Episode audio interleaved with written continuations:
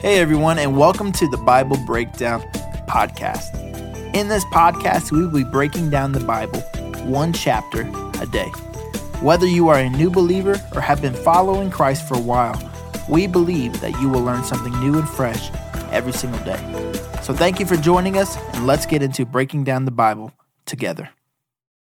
Well, everybody, welcome back to the Bible Breakdown Podcast with your host, Pastor Brandon. Today, 2 Samuel chapter 17, and we're just making it through this terrible situation that David is in. And we're going to call today a secret agent. A secret agent.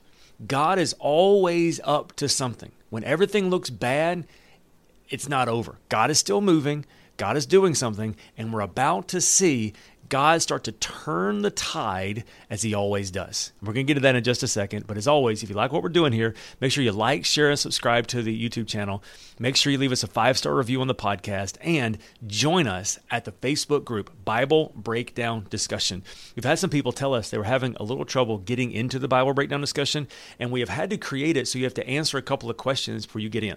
The reason why is to keep spammers from coming in there so that we can make sure we keep it a place that is suitable for everybody. So if you have to answer a couple of questions, that's okay. There's nothing too crazy there. It's just making sure that you're not a spam bot.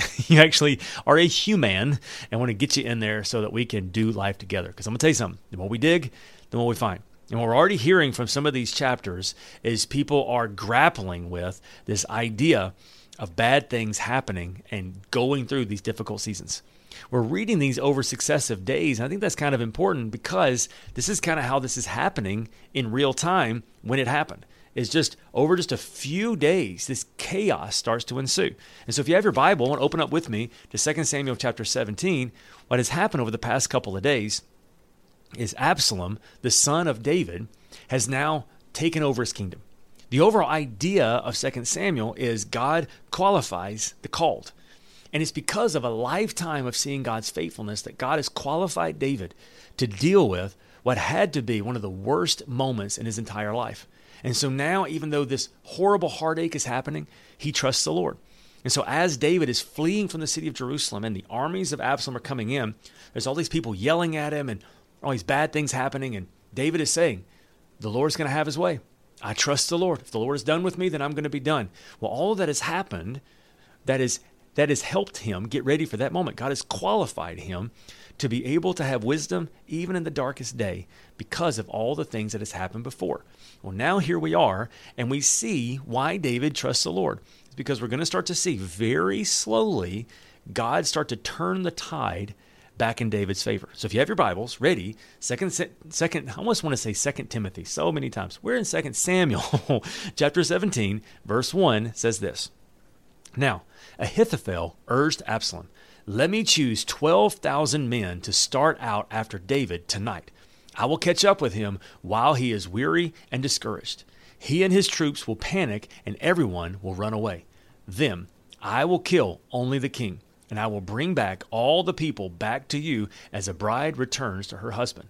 After all, it is only one man's life that you seek. Then you will be at peace with all the people. This plan seemed good to Absalom and to all the elders of Israel. But then Absalom said, Bring Ahushai the Arkite Let's see what he thinks about this. When Ahushai arrived, Absalom told him what, Ahithophel, yeah, what Ahithophel had said. That is a really hard name to say, Ahithophel. Then he asked, What's your opinion? Should I follow Ahithophel's advice? If not, what do you suggest? Well, Hushai replied to Absalom, This time Ahithophel has made a mistake. You know your father and his men. They are mighty warriors. Right now, they are engaged as a mother bear, or enraged as a mother bear who has been robbed of her cubs. And remember that your father is an experienced man of war. He won't be spending the night among the troops. He has probably already been hidden in some pit or a cave. And when he comes out and he attacks, and a few of your men fall, there will be panic among the troops, and word will spread that Absalom's men are being slaughtered. Then even the bravest soldiers, though they have a heart of a lion, will be paralyzed with fear. For all of Israel knows what a mighty warrior your father is and how courageous his men are. I recommend that you mobilize the entire army of Israel, bringing them from as far away as Dan in the north and Beersheba in the south. That way, you will have an army as numerous as the sands on the seashore. And I advise that you personally lead the troops. When we find David, we'll fall on him like dew that falls on the ground. Neither he nor any of his men will be left alive. And if David were to escape into some town, you will have all of Israel at your command. And then we can take ropes and drag down the walls of the town into the nearest valley until every stone is torn down. Then Absalom and all the men of Israel said, Ahushai's advice is better than Ahithophel's, for the Lord had determined to defeat the counsel of Ahithophel, which really was the better plan. so that could bring disaster on Absalom. Ahushai called Zadok and Abiathar the priest, and Ahithophel what Ahithophel had said to Absalom and all the elders of Israel, and then what he himself had advised instead. Quick, he told them, find David and urge him not to stay at the shallows of the Jordan River tonight. He must go across at once into the wilderness beyond. Otherwise, he will die and his entire army with him. Jonathan and Ahimaaz had been staying in Enrogel so as to not be seen entering and leaving the city. Arrangements had been made for the servant girl to bring them the message that they were take to King David. But a boy spotted them in Enrogel, and he told Absalom about it. So they quickly escaped to Bahurim, where a man hid them down inside a well in the courtyard. The man's wife put a cloth over the top of the well and scattered grain on it to dry out in the sun, so no one suspected they were there. When Absalom's men arrived, they asked her, Have you seen Ahimaaz and Jonathan? The woman said, They were here, but they crossed over the brook. Absalom's men looked for them without success and returned to Jerusalem. Then the two men crawled out of the well and hurried on to King David.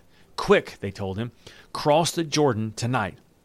And they told how Ahithophel had advised that they be captured and killed. So David and all the people went with him across the Jordan River during the night. And so all were on the other bank before dawn. When Ahithophel realized that his advice had not been followed, he saddled his donkey, went to his hometown, set his affairs in order, and hung himself. oh my goodness. Then he died there and was buried in his family tomb. David soon arrived at Mahanaim. By now, Absalom had mobilized the entire army of Israel and was leading his troops across the Jordan River. Absalom had appointed uh, Amasa as commander of his army, replacing Joab, who had been the commander under David. Amasa was Joab's cousin. His father was Jether the Ishmaelite. His mother Abigail, daughter of Nahashon, was the sister of Joab's mother, Zeruiah. Absalom and the Israelite army all came up to make camp in the land of Gilead.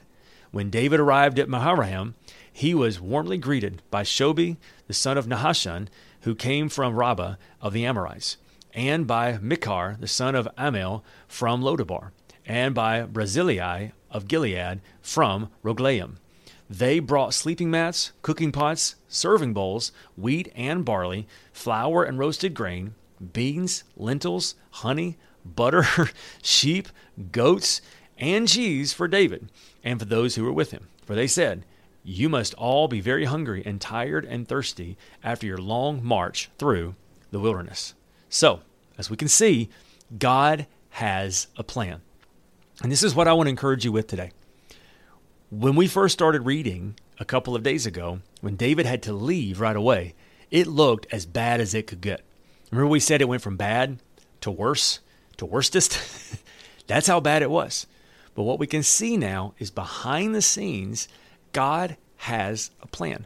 Which brings us back to when we read 1 Samuel. If you remember, the overall idea of 1 Samuel was God's providence despite our foolishness, which means even though it doesn't look like it, God has a plan. And He is slowly putting everyone where they need to be so that His plan can happen. God is always doing more than we realize. We just have to trust Him in the meantime. So I want to say this to you. If you're going through a season right now where it looks like everything's crazy, nothing seems to make, t- make sense, trust the Lord. He is always doing more than we can see. And even when things look bad, God's not done. I don't want to in any way minimize what you're going through. It might be as bad as it can get. But can I tell you, God still remains undefeated. He has many rivals, but no, he has many enemies, but no rivals. He remains undefeated. And God's plan often looks different from ours. but his victory is greater than we can imagine. Don't give up. Even if it looks terrible, God is moving in more ways than you can see. Let me pray for you. God, thank you so much for today. Thank you that you are with us more than we can imagine. I pray that we will trust you, even with our broken pieces, and realize that because you are for us, nothing will prevail against us. In Jesus' name we pray. Amen. Amen. Don't forget God's word, God's promise to David in 2 Samuel chapter 7 Your house and your kingdom shall endure before me forever. That's what God wants for us. He has qualified you to make a difference in your life, and He has a plan for you and Him to have a relationship that lasts forever. I love you. I'll see you tomorrow for 2 Samuel chapter 18.